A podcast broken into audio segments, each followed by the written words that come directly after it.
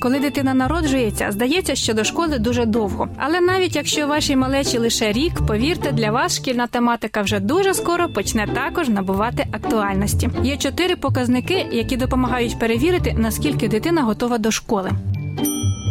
Фізичний розвиток та стан здоров'я дитини. Можливо, школу краще відкласти на рік, якщо у дитини є серйозні хронічні захворювання, гіперактивність, погано розвинута мускулатура, малий зріст або проблеми з вимовою звуків.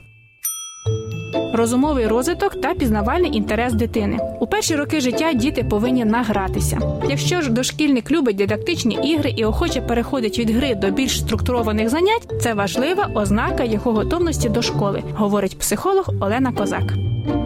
Статус мама.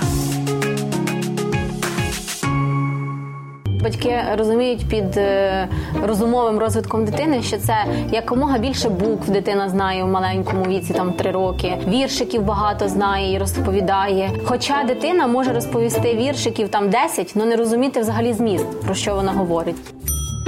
Ще один важливий показник готовності дитини до школи соціальна сфера. Дитина вміє розповідати про себе і знає, кому вона може надавати цю інформацію, а в яких випадках задля безпеки цього робити не варто. Вона добре контактує з дітьми та вчителем. У разі потреби може звернутися до нього за дозволом чи з проханням.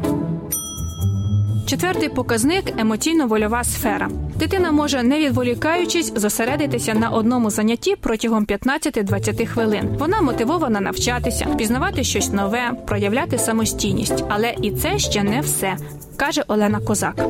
Бувають випадки, коли по всім параметрам в принципі дитина готова до школи. Але є ще один такий важливий момент, коли е, мама не готова. Таких ситуаціях е, надзвичайно допомагає досвід інших мам, які вже пережили такі моменти.